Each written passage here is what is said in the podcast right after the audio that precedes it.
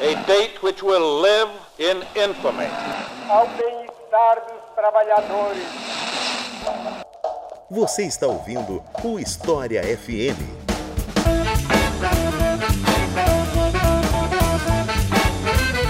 Salve ouvintes do História FM, bem-vindos a mais um episódio do podcast do Leitura Obriga História. Eu sou Iclis Rodrigues e hoje vamos falar sobre reforma protestante ou reformas protestantes no plural. E é para falar sobre isso que eu convidei o professor João Klug, a quem eu passo a palavra para se apresentar para vocês. Então, Klug, fica à vontade. Olá pessoal, muito prazer poder falar com vocês sobre esse assunto. É um assunto com o qual eu me ocupo já há bastante tempo. E então, sou professor do Departamento de História da UFSC, recém-aposentado, e esse é um tema com o qual eu me ocupei desde o mestrado, no início dos anos 90. Tive o privilégio de voltar a estudar isso no doutorado, na Alemanha, na Suíça, na República Tcheca. Então, eu diria assim, para mim é um tema muito agradável e parabenizo aí Iclis e a disponibilidade de a gente conversar sobre isso. Então é isso. Vamos conversar mais sobre essas reformas que mudaram os rumos do cristianismo depois dos comerciais.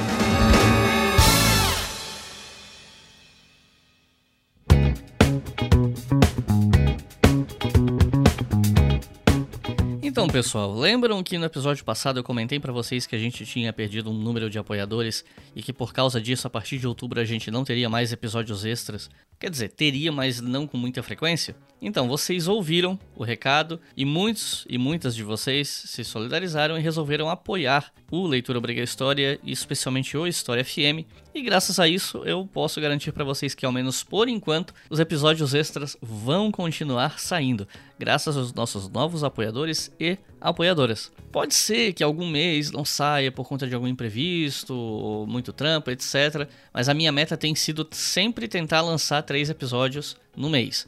Isso desde março e até agora tem dado certo, então eu vou continuar trabalhando para isso, graças a vocês. Então, muitíssimo obrigado.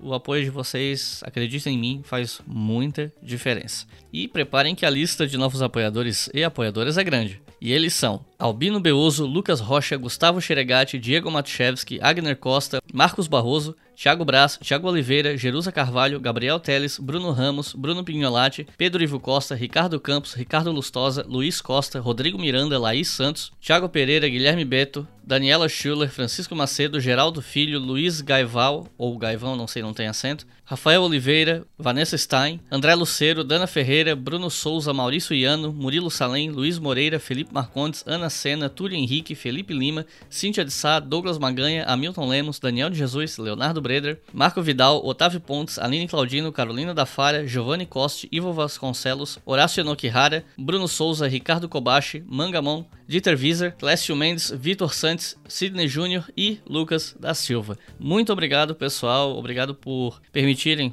que eu faça esse trabalho e principalmente permitir que eu trabalhe um pouco mais, que eu possa continuar lançando mais episódios, porque eu sei que isso faz diferença, inclusive para as pessoas que não podem contribuir, né? Queria lembrar que todos os projetos que levam o nome Leitura Obrigatória desde 2015, e se eu contabilizar com o blog Leitura Obrigatória que eu tinha feito lá em 2009, tudo que eu fiz sempre foi disponibilizado gratuitamente. Pode ser que um dia eu faça, sei lá, um curso pago? Pode, pode acontecer. Pode ser que um dia eu faça conteúdo exclusivo para apoiadores? Pode, mas com exceção daqueles vídeos exclusivos para apoiadores que eu já fiz algumas vezes para conversar mais sobre spoiler e etc, do que, que vem pela frente, né? Prestar contas e coisas do tipo, tirando isso, que não é bem conteúdo de história, né? É mais uma conversa com o público, tudo o que eu fiz até hoje foi disponibilizado gratuitamente. Mas, para ele ser disponibilizado gratuitamente, é necessário que as pessoas que podem ajudar, ajudem. E, graças a vocês que nos ajudam, esse projeto está no ar. E se você quer ajudar também, é só acessar apoia.se barra História e colaborar via cartão de crédito ou boleto a partir de R$ reais por mês. E com R$ reais por mês, vocês ouvem o História FM, o Estação Brasil e o Colunas de Hércules com antecedência lá mesmo no Apoia-se. Agora chega de papo e vamos para o episódio.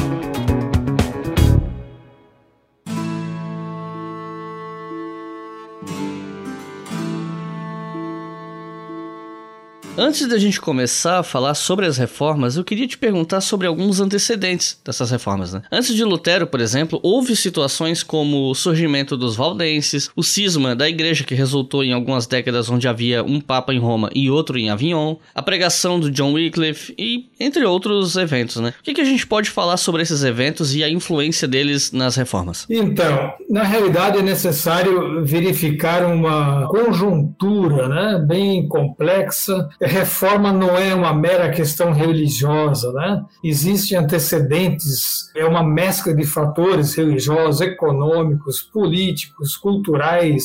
E, claro, os fatores religiosos são extremamente interessantes, juntamente com os outros, e devem ser vistos dessa forma. Eu diria o seguinte, Iclis, que Ok, a reforma ela é deflagrada em 1517, mas antes disso nós temos aí em torno de quatro séculos com movimentos diversos, no entanto, todos preconizando algum tipo de reforma. Eu diria assim, quatro séculos grávidos de reforma. Né? Nós podemos citar como um importante movimento os valdenses no norte da Itália, sul da França, por volta de 1170. Depois o movimento dos albingenses, também chamado de cátaros, né? em torno de 1200 e talvez um dos movimentos de reforma, os mais conhecidos, seja o movimento das ordens mendicantes, especialmente o movimento liderado por Francisco de Assis, que teve lugar aí por volta de 1240, né? E deu origem, então, à ordem franciscana. E esse foi o movimento de uma reforma efetiva, porque foi uma reforma muito, eu diria assim, muito bem pensada, de tal maneira que Roma não tinha como se opor, né? E o franciscanismo, então, prosperou. Nós também temos que levar em conta uma situação de crise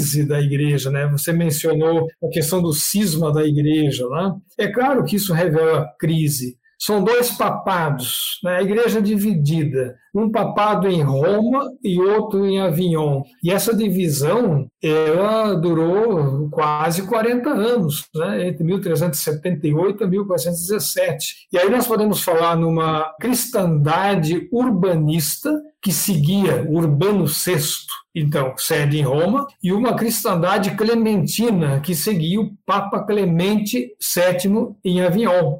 Interessante, né? É, como os autores que trabalham nesse assunto colocam isso, eu destaco o Jean de Limot. O Jean de Limot afirma que, nesse caso, os dois, abre aspas, né, os dois papas eram como dois cães sob o mesmo osso e esse osso era a cristandade. Né? Então, dois papados se degladiando aí. Né? É claro que é extremamente importante lembrar do movimento de John Wycliffe, por volta de 1378, 1380. John Wycliffe era assim um renomado professor de retórica na Universidade de Oxford. E nesta época, portanto, 1380, Wycliffe faz uma severa crítica à igreja e ao papado. E eu diria que Wycliffe foi um dos grandes inspiradores de Lutero no que diz respeito à autoridade da igreja. Né? Ele questiona a autoridade, a forma como a igreja exerce a autoridade, a forma como o Papa exerce a autoridade. E dentro da Universidade de Oxford, isso fez escola. Né? Também é interessante a gente chamar a atenção para o reformador Jan Hus, na Universidade de Praga. Da mesma forma, é um intelectual brilhante na Universidade de Praga e ele tem uma, um tema por excelência no qual ele critica a igreja, que é a questão das indulgências. Né? E o Jan Hus ele é condenado à fogueira em 1417. Então vejam, exatamente um século antes da deflagração da reforma de Lutero, que foi 1517. Então Jan Hus é um dos grandes nomes e que também influenciou de maneira muito intensa o Lutero. Eu mencionaria ainda o Jerônimo de Savonarola, um frade dominicano, que começa uma reforma no ambiente interno, entre os dominicanos. E o Savonarola procura evidenciar a discrepância entre o que a igreja prega e o que ela faz, ou o que prega e o que vive. Né? E também, mesmo sendo um frade dominicano, foi condenado à morte e decapitado em 1498. E quando a gente fala em crise da igreja, nesse período, em anos 1300, 1400, é necessário que a gente chame atenção para aquilo que os autores intitulam de abusos da igreja. Né? São abusos tais como um comércio exagerado na venda de relíquias, por exemplo, venda de sacramentos, a, a, venda de relíquias era algo que gerava um recurso muito grande para Roma, né? assim como a prática da simonia. Isso era uma forma de corrupção do clero com a venda de cargos, né? de cargos de bispo, arcebispo, isso também virava comércio. E assim uma corrupção generalizada.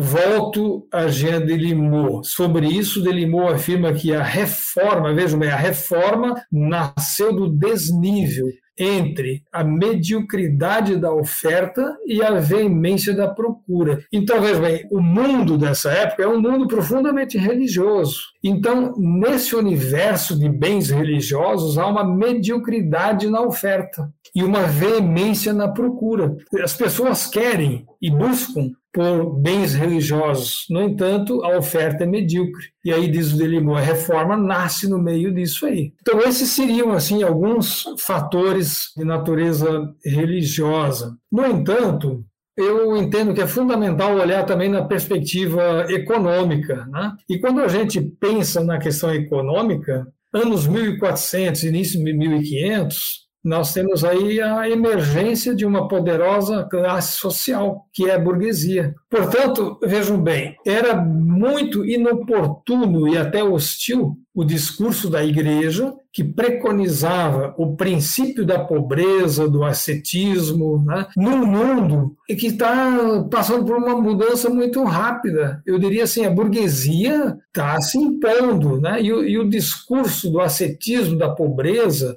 não faz mais sentido. Né? Esse ideal monástico da pobreza não tem espaço nesse momento em que a burguesia está ganhando dinheiro e a igreja pregando que ganhar dinheiro é pecado. Então, você já tem aí um segmento social, tem ouvidos atentos a um outro discurso religioso. No que diz respeito à conjuntura política, também há um quadro favorável às ideias de reforma, que é o fortalecimento das monarquias nacionais. A interferência da igreja no poder dos príncipes regionais, dos imperadores, isso causa um certo mal-estar. Então, na esfera política, também a igreja experimenta uma resistência. E eu ainda chamo atenção para o seguinte: no que diz respeito à questão cultural, filosófica, nós temos que levar em conta que reforma e renascimento são contemporâneos. O humanismo renascentista, ele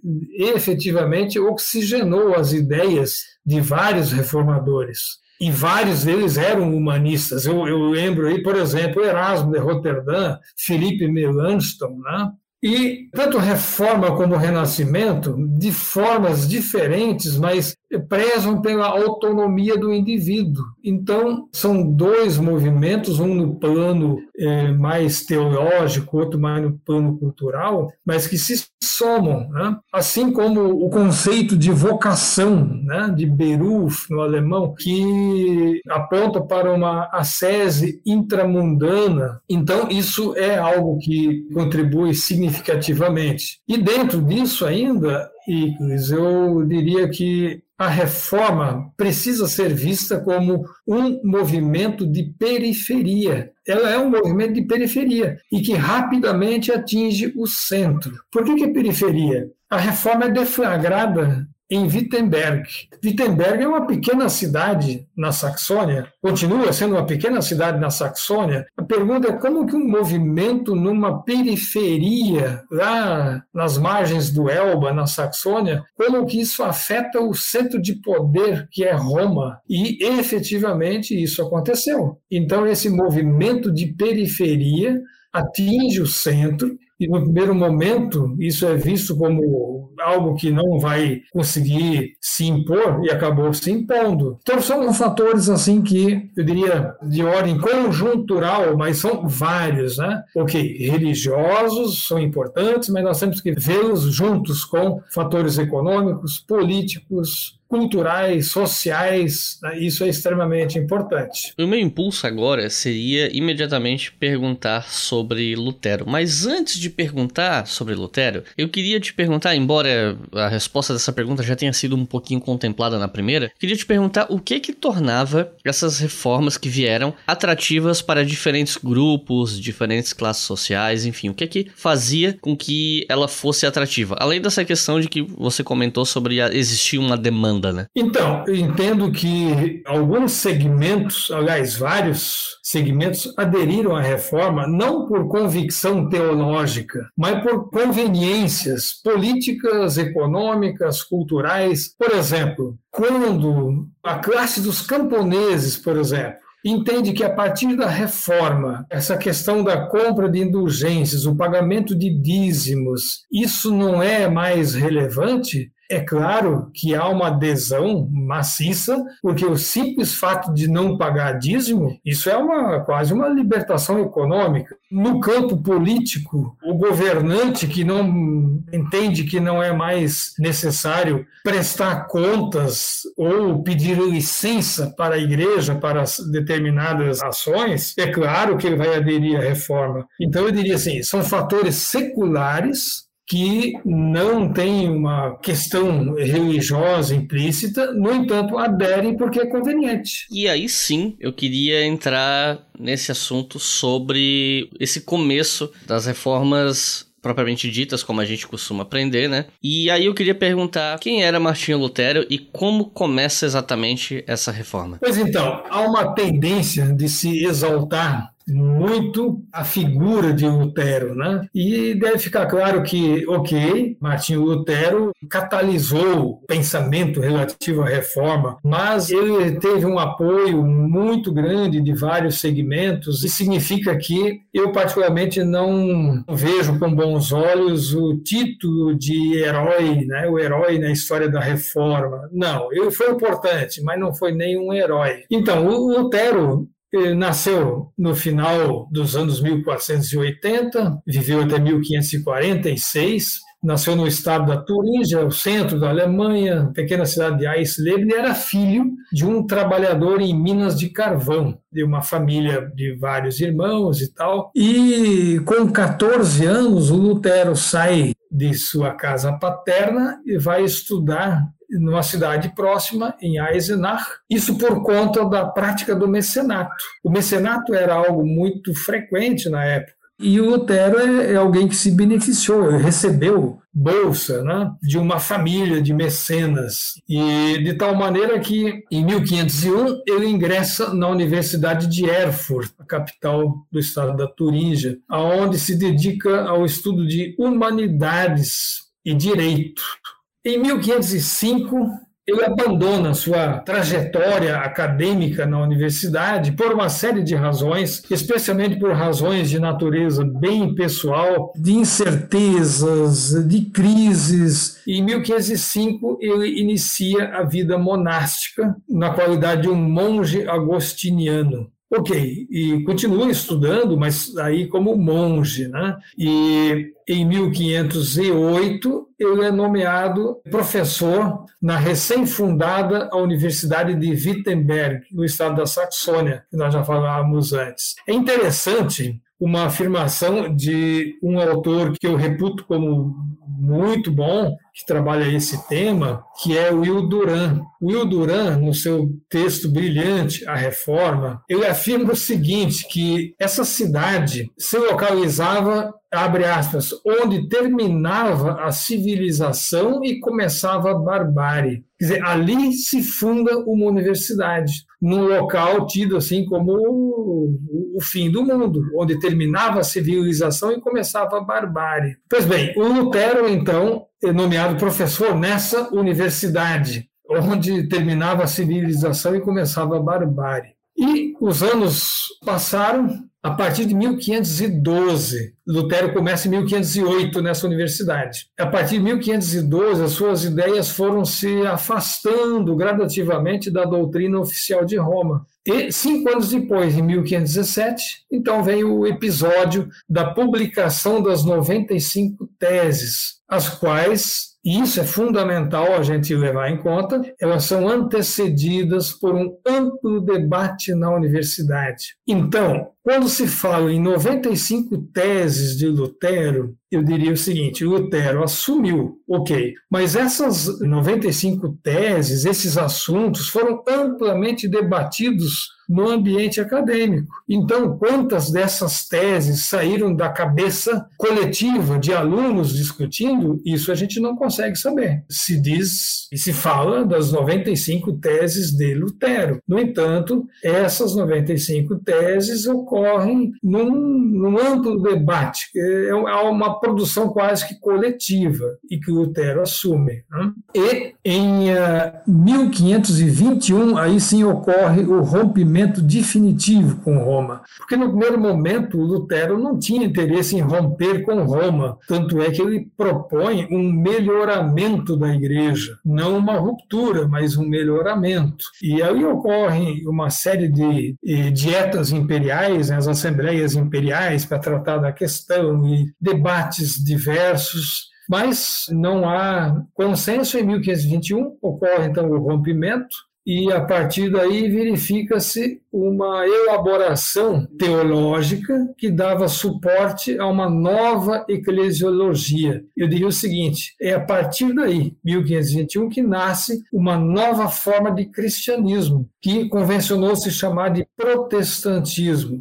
E um detalhe importante é o termo protestante, com o passar dos anos, ele se inflacionou. E na realidade, esse termo surgiu somente em 1529 por ocasião de uma assembleia imperial do Sacro Império Romano Germânico, chamada Dieta de Speyer, na cidade de Speyer, na Baviera. Né? Nessa assembleia vem à tona uma lei, um édito, né? édito de Worms, no qual se apregou que deveria haver tolerância do culto católico em regiões que haviam aderido à nova forma de cristianismo, a reforma e, ao mesmo tempo, uma proibição do culto da reforma em áreas católicas. Bom, diante disso, um grupo considerável de políticos, príncipes regionais presentes nessa Assembleia elaborou um documento em forma de protesto contra essa decisão. E eles receberam, então, um apelido, né?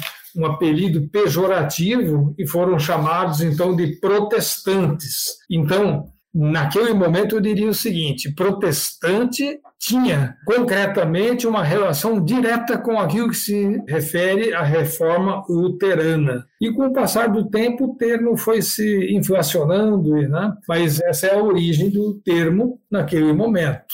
Então, volto a dizer, Lutero, sim, foi um catalisador mas de forma alguma alguém que tenha feito alguma coisa sozinho. Né? Isso deve ser muito bem enfatizado. Essas 95 teses, que são assim a espinha dorsal da reforma, são teses que brotaram de um amplo debate no contexto da universidade. Então, aí tem uma riqueza muito grande e não deve ser atribuído exclusivamente a Lutero. Bom, nós não vamos falar aqui cada uma das 95 teses teses, mas para o pessoal ter uma noção assim um pouco mais geral, que teses dessa lista você considera que foram mais impactantes ou que são mais representativas do que foi essa reforma? Olha, sem dúvida, as teses que negam e vão em direção ao contrária ao, ao, comércio de indulgências. A indulgência era aquela prática de o indivíduo comprava uma é um, um, papel com um sinete oficial de Roma, e aí em cima havia uma declaração de que os seus pecados estariam perdoados uh, de posse daquele. Né? E isso ocasionou, especialmente na Turíngia, na Saxônia, uma situação social bastante delicada. Isso é, pessoas sem posses ou com poucas posses vendiam, chegavam a vender as suas poucas posses para comprar indulgência. Isso aumentava a pobreza e causava um problema social. E isso foi debatido na universidade. Né? Então, contra as indulgências, esse pessoal da Universidade de Wittenberg, liderado por Lutero, abriu baterias contra as indulgências, assim como contra a ideia da infalibilidade papal, que o Papa é infalível, e essa autoridade suprema. Então, foram teses nessa direção que geraram praticamente assim subteses. Né? Por exemplo, outro grupo de teses que vai em direção oposta à Igreja Romana é, deve ser levado em conta que nesse período está se construindo o complexo de São Pedro, né, a Basílica de São Pedro em Roma, e que exigia muito recurso. E também são vendidas relíquias, indulgências para levantar fundos para isso. E numa das teses, Lutero chega a afirmar: poxa, mas por que, que o Papa precisa do dinheiro de pobres fiéis para fazer isso? Roma tem dinheiro que chega, não precisa disso. E, então, é, é, é, um misto de ideias teológicas, mas com uma leitura social muito forte, né? porque essa visão teológica está causando problemas sociais, especialmente entre a população camponesa empobrecida, e as teses vão, então, é, é um embate em relação a esse estado de coisas. E qual foi o, ou quais foram os maiores impactos desses eventos na Igreja Católica na Europa e na vida pessoal de Lutero, né? Levando em conta que ele foi excomungado, aquela coisa toda. Quais foram os maiores impactos naquele momento? É claro que com isso a Igreja percebe que perde uma fatia bastante grande de fiéis. E esse impacto procura ser compensado de uma outra forma. Né? Por exemplo, a igreja entende que, diante disso, é necessário que se faça algo, e se fez algo, que ficou conhecido como a contra-reforma, por exemplo, que efetivamente foi a reforma católica. Né? Então, chamada contra-reforma, concretamente foi uma maneira de se opor, de combater a heresia protestante, de um lado, e, por outro, o crescimento do mundo islâmico. Nós temos que levar em conta que, os, especialmente os turcos otomanos, estão chegando na Europa Central, né? e há um temor muito grande. Então, são duas questões heresia protestante e o mundo islâmico. E, portanto, a contra-reforma, eu diria assim, a contra-reforma, ela tem dois momentos extremamente importantes. Um é a fundação da Companhia de Jesus, em 1534, e o outro é o Concílio de Trento, que iniciou em 1545 e foi até 1563. Né? E isso foi, sim, uma reação, né? uma reação frente à perda que se estava tendo né, de fiéis e uma tentativa de fazer algo no interior da igreja. E a Contra-Reforma, por exemplo, propôs a criação de seminários para a formação de um clero mais intelectualizado, porque havia um problema seríssimo de baixa formação do clero. Então, a reforma, como havia uma série de intelectuais humanistas ligados à reforma, motivou a igreja a criar também o seu centro de formação. Né? E a Companhia de Jesus pode ser vista como o momento em que se valoriza uma sólida formação científica também do clero. E veja bem, científica em várias áreas. Né? É muito frequente você ver jesuítas com formação e jesuítas que se destacaram na biologia, na química e em outras áreas da ciência. Né? A criação de, de colégios, especialmente na América Latina, né? Então, isso foi uma reação da igreja, sim. Né? Por outro lado, eh, houve também com essa é, contra a reforma, uma reafirmação de dogmas contestados pela reforma. Por exemplo, o dogma da validade das indulgências, que foi um dos pontos principais de deflagração da reforma contra a reforma reafirma a validade das indulgências, assim como reafirma a necessidade do celibato obrigatório, quando na reforma celibato era algo, mas nem de longe obrigatório, né? aliás, até não muito recomendado. A infalibilidade papal é reafirmada novamente. E talvez um dos aspectos mais assim marcantes foi a publicação do famoso índice, né? o Index Librorum Prohibitorum, que era uma censura a textos, a livros não recomendados. Isso durou durante até o Concílio Vaticano II, né, com várias reedições, mas foi sim uma ação da Igreja em reação à reforma. Você está ouvindo o História FM.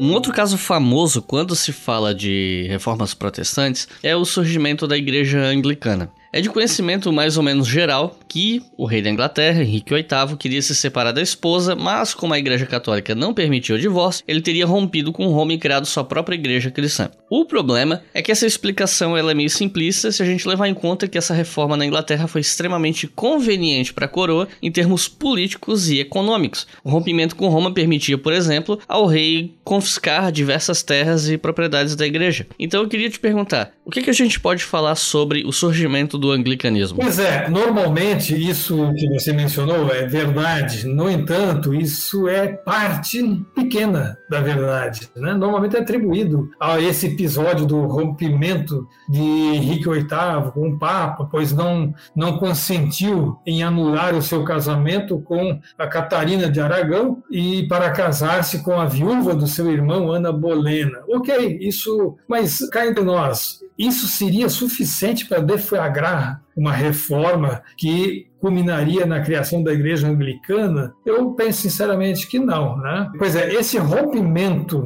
de Henrique VIII com Roma ele ocorreu sim em 1534. No entanto, eu creio que é fundamental levar em conta que na Inglaterra e na Grã-Bretanha como um todo, né, as ideias da reforma já estavam muito bem arraigadas. Nós falávamos antes aí de John Wycliffe. Né? Então, desde John Wycliffe, 1380, você tem movimentos no ambiente acadêmico é, apregoando ideias de reforma. Outro antecedente importantíssimo foi a Revolução Puritana, que ocorreu entre 1649 e 1658, sob a liderança do puritano Oliver Cromwell, que conseguiu impor uma república, né? eu diria assim, é o momento em que a monarquia entra em crise e se instala uma república, foi efêmera, é verdade, mas é um movimento que mostra um outro lado de uma elite rural, de uma nobreza rural poderosa. Então, esse rompimento com Roma, claro, que possibilita a anexação de terras que eram da igreja, e agora você tem os landlords aí que têm um interesse muito grande em levar essa ideia de reforma adiante. Eu destacaria ainda a figura de John Knox na Escócia, né, por volta de 1550, também acaba fundando um novo movimento que culminou no presbiterianismo, né, uma nova forma de gestão da igreja. Então, veja, tem aspectos políticos que apontam para uma certa democracia, tem aspectos econômicos que apontam para o crescimento de uma nobreza rural. Portanto, esse aspecto meramente casual do casamento de Henrique VIII, o novo casamento não consentido pelo Papa, isso é pequeno diante do complexo de fatores né, de natureza política e econômica que possibilitaram, então, o surgimento da igreja anglicana. Tanto é, Iclis, que a igreja anglicana ela não, no primeiro momento não está assim tão distante de Roma no que diz respeito a questões doutrinárias mas sim no aspecto de gestão. Né? Então, há um rompimento em termos de gestão, mas não um rompimento em termos de ideias, em termos teológicos, no primeiro momento. Esse cisma, ele rendeu muitos conflitos na Inglaterra, levando em conta que a aproximação ou o afastamento de Roma dependiam muito de quem estava no poder, né? E aí eu queria te perguntar quais foram as consequências mais de longo prazo ou médio prazo da reforma na Inglaterra. Olha, a igreja anglicana que surge desse movimento, ela vai, vai se reinventando, né? vai se estruturando, mas o que é importante levar em conta é que não é à toa que a Revolução Industrial surge na Inglaterra, porque os freios, em grande medida, freios religiosos, eles estão ausentes. Então, isso é um fator que sim estimula uma nova caminhada econômica e essa caminhada econômica em função de uma certa uma mistura teológica e o calvinismo tem uma importância bastante grande né?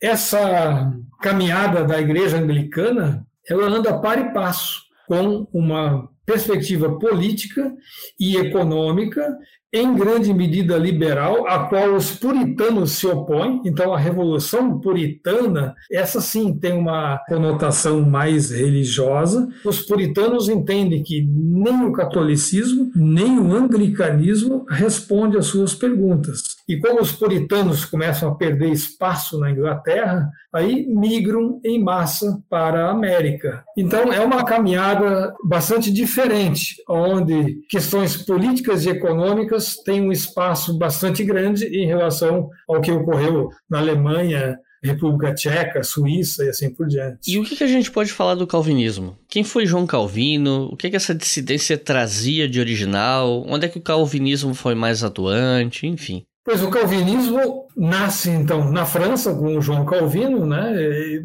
Calvino foi praticamente contemporâneo de Lutero. Calvino viveu entre 1509 a 1564 e foi um expoente na liderança desse movimento na França. O Calvino é alguém que também se projeta dentro da universidade, Universidade de Paris, como um estudante de direito. E aliás, foi um fundador de um grupo de debate de ideias humanistas, o grupo chamou-se de Erasmitas. Era um grupo que se reunia para debater as ideias de Erasmo. Pois bem, o Calvino foi se afastando do mundo acadêmico em certa medida e esse afastamento deu origem a uma estruturação de uma base teológica e que deu as origens à igreja calvinista também chamada de reformada, né? É interessante nós levarmos em conta que a França, nesse período da vida de Calvino, vive uma intolerância religiosa muito grande a uma perseguição considerável por parte de Henrique II, perseguição em relação aos que haviam aderido à reforma, né? perseguição aos protestantes, o que deu, inclusive, ensejo a um grande massacre que ficou conhecido como a Noite de São Bartolomeu, que teve lugar em 24 de agosto de 1572. Outros livros chamam isso de Matança de São Bartolomeu. Né? Vejam bem, esse massacre, essa matança, evidencia que o diálogo religioso chegou ao limite, ou melhor, ele não ocorreu. E aí a violência tomou conta. Nessa noite de São Bartolomeu, os números são muito desencontrados, mas em torno de 30 mil protestantes foram mortos somente na cidade de Paris. Isso depois teve desdobramentos para outras cidades. Né? Então, esses calvinistas receberam o apelido de huguenotes. E essa igreja calvinista teve um crescimento grande na França, na Holanda e Países Baixos e também na Escócia. E eu chamaria atenção ainda para uma relação direta entre o calvinismo, esse episódio da noite de São Bartolomeu, a intolerância religiosa, a relação disso com um aspecto da história do Brasil, que foi a fundação em 1555 da França Antártica, né, sob a liderança de um huguenote, o Nicolau Durand de Villegagnon, que, com o apoio dos tamoios do Rio de Janeiro, fundaram, então, a, assim ficou conhecida a França Antártica. Né? Foi uma, também uma experiência efêmera, de poucos anos, né? porque depois os franceses foram expulsos sob a liderança do governador Mendes Sá, e os franceses no Rio de Janeiro propuseram, então, um modelo de igreja, de sociedade, que deu, então, a origem ao primeiro credo calvinista na América Latina. Foi escrito nesse período uma confissão chamada Confessio Fluminenses, né, Confissão Fluminense, em que expunham os seus pontos doutrinários principais, e, mas mesmo entre esses calvinistas na Baía da Guanabara, houve conflitos, de tal maneira que foi uma experiência efêmera e conflituosa. Um aspecto que merece atenção é que a expulsão de calvinistas da França tinha duplo propósito. Seria uma forma de aliviar tensões religiosas dentro da França e, ao mesmo tempo, fundar uma colônia francesa numa região tropical produtora de açúcar, que era a grande commodity commodity do mercantilismo naquele período. Então, foi assim uma ideia muito interessante, né? Mandar os calvinistas huguenotes embora e, ao mesmo tempo, criaria-se uma colônia numa área produtora de açúcar. Então, uma experiência que não vingou, é, marca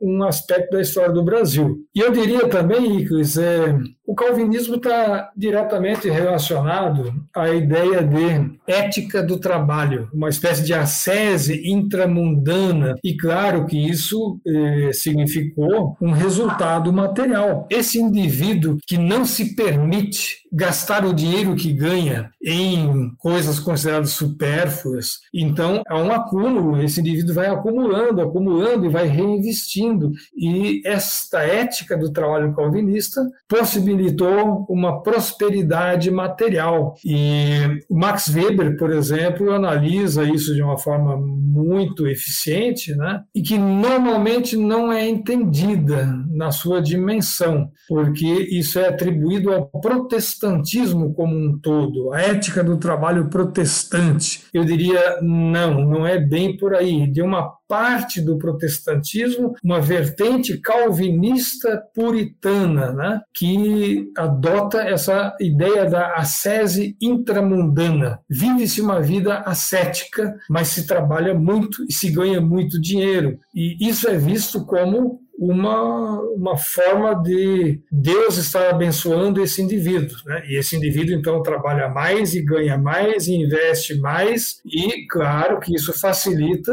o crescimento do capitalismo. Então, isso, claro, deve ser relacionado também ao mundo do calvinismo. Quando eu estudava reforma protestante no ensino fundamental, nos anos 90, sempre me lembro, me marcou bastante essa parte quando se insistia que no calvinismo existe uma ideia de que se você prospera financeiramente com o seu trabalho, isso é um sinal de que você está salvo, né? Que a prosperidade na terra é um sinal de salvação e que quem não prosperaria é um sinal de que essa pessoa não alcançaria uma salvação no pós-vida, algo assim. Eu queria te perguntar, isso faz sentido dentro da doutrina calvinista ou é uma simplificação?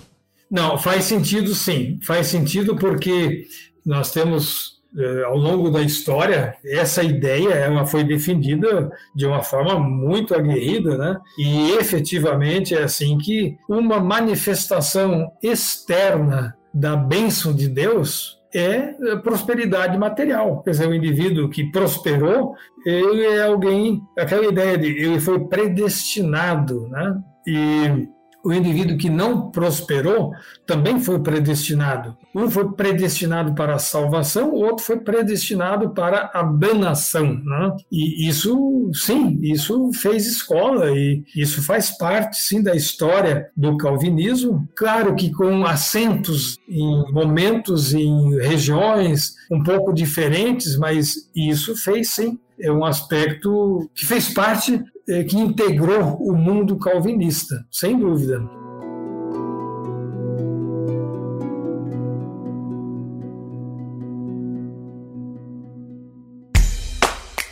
Leitura Obriga História é um selo de produção de podcasts de história e humanidades. E a nossa campanha no Apoia-se financia esse e todos os outros podcasts. Então acesse apoia.se barra e colabore para manter esse projeto educacional gratuito no ar.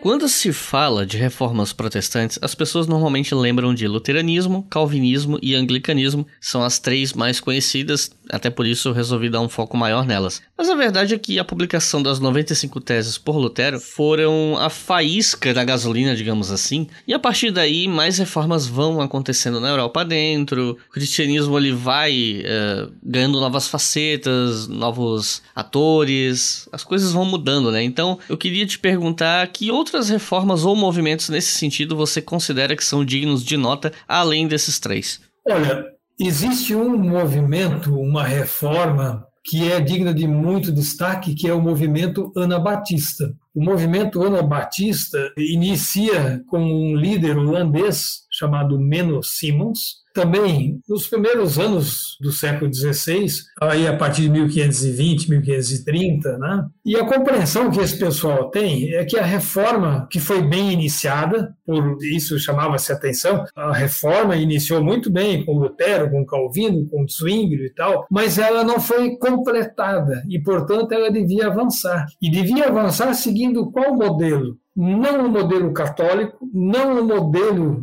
da reforma tal como ela estava acontecendo, mas sim um modelo da igreja primitiva, conforme relatado no Novo Testamento. Isso significa que essa reforma propunha, então, um terceiro modelo de cristianismo, Estão rejeitando o catolicismo e o protestantismo. Claro que não foi um movimento uniforme, exceto num aspecto que ela foi muito uniforme, que foi a rejeição ao batismo de crianças. Daí o, o nome que eles receberam, né? Anabatistas, ou os rebatizadores, ou os que se batizam novamente e rejeitavam o batismo de crianças por entender que a criança não, não teve opção, né? E que o batismo só é válido se o indivíduo está ciente e ele concorda com o batismo. E esse pessoal, os anabatistas, eram vistos como reformadores anárquicos. Por que isso? Porque eles optam, por exemplo, por um pacifismo radical, recusando-se a prestar serviço militar. Isso em vários países era problemático. Então, a recusa de prestação de serviço militar,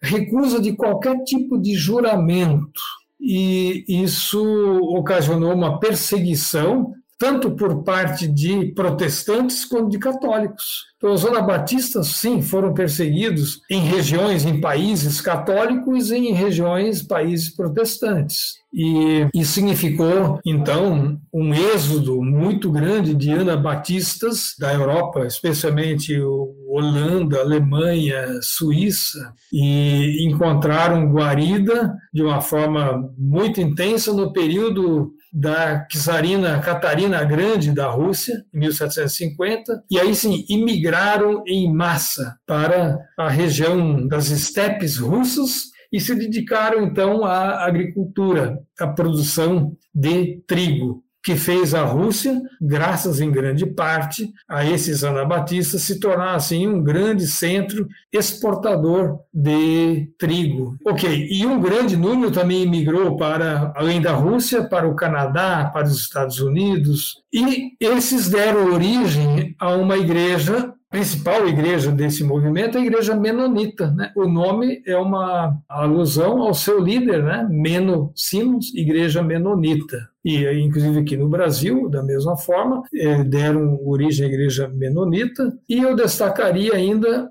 dentro da história do cooperativismo, os menonitas tiveram destaque especial. Né? E se nós olharmos áreas onde menonitas se fizeram presentes, ali rapidamente se fundaram cooperativas agrícolas, né? com aquele espírito de, de irmandade, de fraternidade, e isso foi muito forte no início. É claro que, com o passar do tempo, o capitalismo teve a sua influência. E aí, o agronegócio entrou na parada e desvirtuou um pouco aquela ideia originária. Né? Mas, dentro dessa questão de outras reformas, eu diria assim, a reforma anabatista teve o seu lugar de destaque. E dentro disso eu destacaria ainda um movimento que faz parte da reforma, é um desdobramento e que tem uma relação direta com o movimento anabatista, que foi a Guerra dos Camponeses que se verificou na, especialmente na Alemanha, parte da atual República Tcheca, parte da Suíça, entre 1524 e 25, sob a liderança de Thomas Müntzer, um teólogo, um teólogo que pode ser visto como o, o primeiro teólogo do que a gente chamaria hoje de teologia da libertação. Né? Ele é considerado teólogo da revolução, né? porque propunha que a igreja é um modelo de sociedade. E que modelo seria esse? Uma sociedade sem classe, sem propriedade privada e sem Estado. Então, veja bem, o, num período em que o Estado Nacional, a burguesia, está se impondo. Esse é um discurso que destoa da sua época. E, portanto, rapidamente os camponeses sublevados, especialmente na Turingia, na Saxônia, eles são massacrados. Né? E o Thomas Müntzer, como líder, chega a pregoar que é uma guerra santa, né? e os camponeses vão lutar com as suas armas. Suas armas são o quê? Instrumentos agrícolas contra exércitos bem armados dos imperadores. E, portanto, esse episódio da Guerra dos Camponeses, que se relaciona diretamente com a reforma, com o movimento da Batista, em menos de um ano fez em torno de 50 mil camponeses mortos. Poxa, isso, isso tem um impacto considerável na região onde isso ocorreu. Né? E, estranhamente, é um assunto assim, muito pouco ao menos entre nós, no Brasil, pouco falado, né? e pouca literatura em língua portuguesa. Né? E em torno da guerra dos camponeses, aí verifica-se uma, uma contradição de Lutero, porque no primeiro momento Lutero apoia as reivindicações dos camponeses e chega a escrever um pequeno livro advertindo os grandes proprietários a cederem, a cederem às reivindicações dos camponeses. Mas esses grandes proprietários, claro que não cederam. E aí começa a guerra. E dada a violência do conflito, em poucos meses Lutero escreve um outro texto condenando os camponeses e apoiando os grandes proprietários. Então, verifica-se ali assim uma uma mudança de posição ocasionada por essa guerra dos camponeses. Eu diria assim que foi um fator extremamente marcante na Europa Central, no início do século XX e que tem aí um elemento messiânico, né, religioso, político e social. Para 1524, alguém preconizar uma sociedade sem classe, sem propriedade privada e sem Estado, isso é uma vanguarda, né? que depois, no século XIX, o Marx retoma, mas nesse momento é de fato uma vanguarda. Bom, aproveitando que você falou desses conflitos, eu queria estender um pouco mais esse assunto, porque conflitos entre católicos e protestantes eles foram se estendendo através dos séculos, especialmente na Europa, e claro que esses conflitos tinham outros fatores envolvidos, né? Política, economia, cultura e por aí vai. Eu queria te perguntar quais você acha que foram os conflitos mais influenciados por esse cisma na história de lá para cá? Efetivamente, a partir da reforma, os anos de conflito, anos de guerra, eu diria assim, o número de anos de guerra foi muito maior que o número de anos de paz, em função dos desdobramentos. É interessante, né? Quando as pessoas não se entendem no que diz respeito às coisas do plano eh, celestial, então elas entram em conflito aqui na Terra, né? E claro que é uma época em que as monarquias estão se definindo, os regimes de governo, e a pergunta é qual a igreja que vai ter a influência e então conflitos de uma escala pequena ou de uma grande escala já se fizeram acompanhar eh, no mínimo durante um século pós deflagração da reforma. Eu destacaria nisso aí a Guerra dos 30 anos, né, que começa em 1618 e se estende até 1748 e que por sinal marca o fim definitivo do Sacro Império Romano Germânico e redefine um mapa geopolítico, cultural, religioso da Europa. Né? Então, a Europa, antes da Guerra dos 30 Anos, tem um perfil. E a Europa pós-Guerra dos 30 Anos tem um outro perfil. Então, são desdobramentos, sim, em função da dificuldade do diálogo religioso, né? ou interreligioso.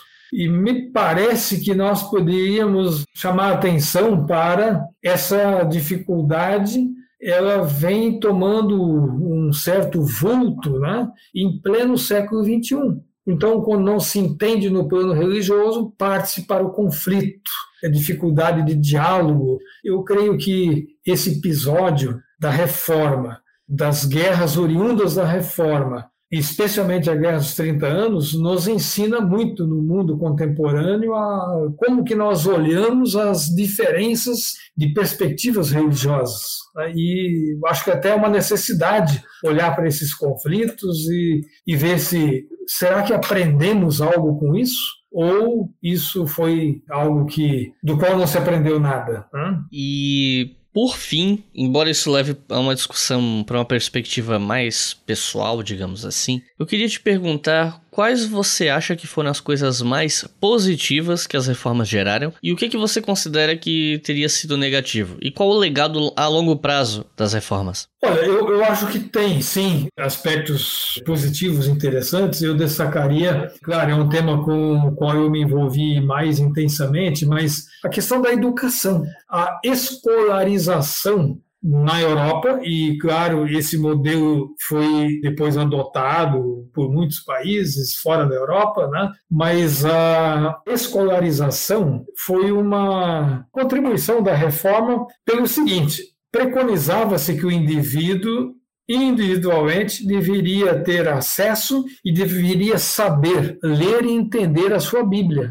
Pois é, mas esse discurso, num mundo onde majoritariamente as pessoas eram analfabetas, não fazia muito sentido. Portanto, era fundamental investir em educação, porque só então essa nova confessionalidade religiosa poderia se manter viva. Né? E aí passa-se a investir intensamente em, desde a ideia do kindergarten, né, do jardim de infância, e métodos de escolarização, e uma escolarização aberta para todas as classes sociais. E se preconiza que os governos municipais, a menor unidade administrativa, deveria investir maciçamente em educação. E a recomendação é que o mesmo valor gasto em obras públicas, pontes, estradas, diques, fortalezas, exército, no mínimo uma quantia igual devia ser investida na eh, construção de escolas e no pagamento de bons professores. Então, claro que isso é um aspecto relevante. Em algumas regiões, isso foi mais ou menos aceito. Né? Então, esse é um aspecto. O outro é a questão da liberdade do pensamento. Então, a educação, a escolarização gera isso. E então, aquela ideia de que o indivíduo pode caminhar com as próprias pernas no que diz respeito ao que pensar sobre certos temas e não ficar dependente de uma instituição chamada igreja. Né? Então, essa autonomia individual, né? caminhar sem a tutela institucional, é um aspecto interessante. E também o conceito de vocação que a reforma seculariza, traz isso para a esfera secular. Até então, vocação é atribuído à questão religiosa. Vocação significava vocação para uma função religiosa, vocação feminina ou masculina. E com a reforma, a vocação passa a ser uma forma de dizer que o indivíduo é vocacionado para as diferentes profissões. Então, um indivíduo é vocacionado para ser agricultor, o outro para ser ferreiro, carpinteiro, e então desmistifica o conceito de vocação e atribuída em cada profissão o indivíduo deve ser eficiente, porque ele é vocacionado para aquilo. E esse é um aspecto também relevante. Eu diria, claro, em função das ênfases diferentes em aspectos teológicos da reforma, aconteceram, sim, conflitos e muita dificuldade de diálogo. Né? Um aspecto que eu entendo como sendo um grande desserviço à história da arte que a reforma incentivou foi a retirada de obras de arte das igrejas, especialmente ali por volta de 1522, 23, onde tudo aquilo que lembrava o catolicismo romano em muitas regiões isso foi simplesmente varrido das igrejas. Tanto é que foi um movimento né, que ficou conhecido como iconoclasmo. Né? A retirada e, assim, em certa medida, se quebrou, se acabou com a arte sacra que durante séculos foi preservada. E a reforma, em certo momento, preconizou essa quebradeira. Né? Isso foi um, eu diria assim, um desserviço no que diz respeito à história da arte. É um autor que o Martin Dreyer que afirma que onde os iconoclastas da reforma passaram, a paisagem eh, se pareceu mais como uma lavoura depois de uma chuva de granizo. Né? Quer dizer, houve destruição, houve um desrespeito à arte sacra que durante séculos havia sido preservada. Então, isso, sim, cai na conta negativa da reforma. Né? Isso deve ser destacado também. Né? E uma última pergunta, que, que talvez seja um pouco mais delicado, que eu queria te perguntar sobre se existe alguma relação entre as reformas protestantes e o cenário que nós temos hoje no Brasil. Eu falo isso porque nós temos várias igrejas neopentecostais pentecostais, outras que eu nem sei se encaixam nessa nomenclatura de neopentecostal, né? Enfim, são nomenclaturas diferentes, eu mesmo admito minha ignorância no assunto, mas são todas igrejas cristãs e para quem não está inserido nesse contexto ou não estuda esse cenário, é meio complicado de entender todas as nuances, divisões. Então eu queria te perguntar, dá para traçar uma relação direta entre as reformas e o cenário do cristianismo no Brasil? Olha, pois é, esse é um tema delicado, né? No entanto, eu não tenho dúvidas em afirmar aqui, especialmente essa onda pentecostal e neopentecostal da segunda metade do século XX no Brasil. Essa proliferação muito grande de igrejas de várias ordens, né, com pequenas diferenças, no entanto, tendo como pano de fundo assim, esse avanço pentecostalizante, neopentecostalizante, são movimentos religiosos que efetivamente não têm uma relação direta com a reforma. Tanto é que a autocompreensão que esse pessoal tem não contempla a reforma. Né? São ideias advindas do início do século XX, autônomas, então, que não recuam ao protestantismo histórico, né? não tem relação com o protestantismo histórico, e não só isso, em muitos pontos vão em direção diametralmente oposta, né? especialmente no que diz respeito às questões de natureza ética, em grande medida aquilo que a reforma considerou como um dos graves problemas da igreja, venda de indulgências, a corrupção na igreja, com outra roupagem, mas você vê isso de volta, né? Então, eu diria não, essa grande onda, não só no Brasil, mas em toda a América Latina, não diz respeito ao protestantismo histórico, não encontra respaldo. Né? Esse é um assunto a ser tratado de uma maneira bastante complexa, mas necessária, né? porque o Brasil vive isso, né? especialmente se nós levarmos em conta que esse movimento que aí está, alguns anos atrás, condenava os seus membros a participar em política, a participar em sindicato e assim por diante. E agora o que, você vê? De uma ausência a uma presença maciça. E aí no meio você tem um vácuo. Não houve reflexão política. Então me parece que há uma, uma sede de poder e de usufruir as benesses que o poder pode conferir a indivíduos ou a grupos religiosos. E nesse sentido, então, efetivamente não tem relação com o protestantismo histórico do qual nós falamos.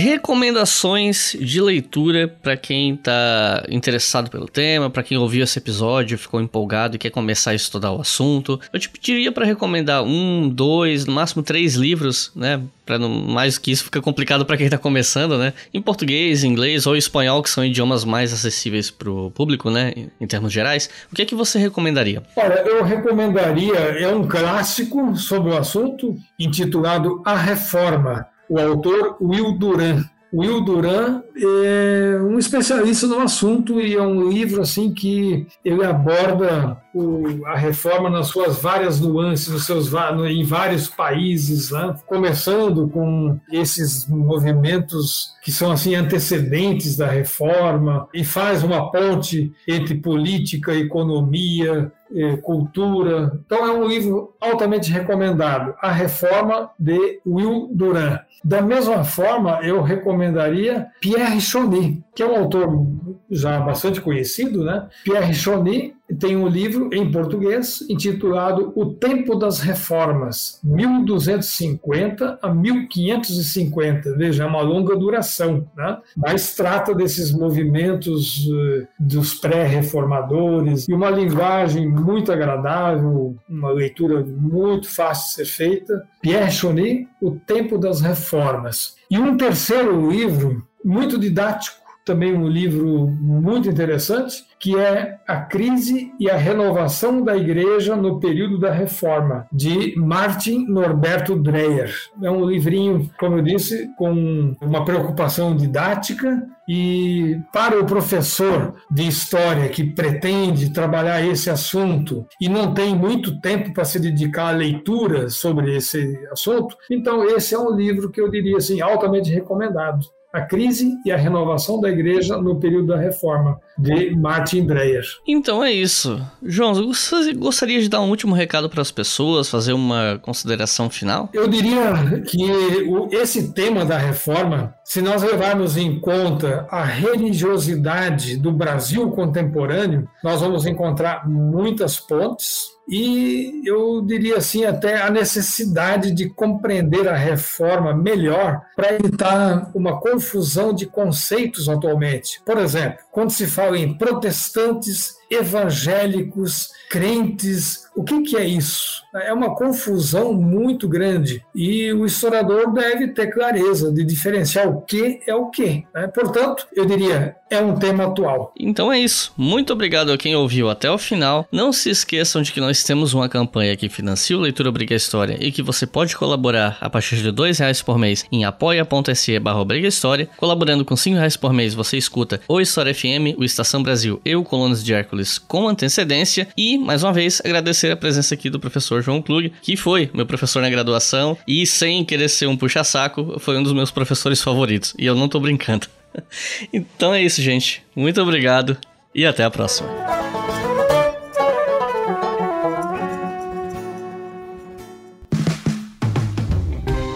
Este podcast foi financiado por nossos colaboradores no Apoia-se. Acesse apoia.se barra e contribua para manter este projeto educacional gratuito no ar.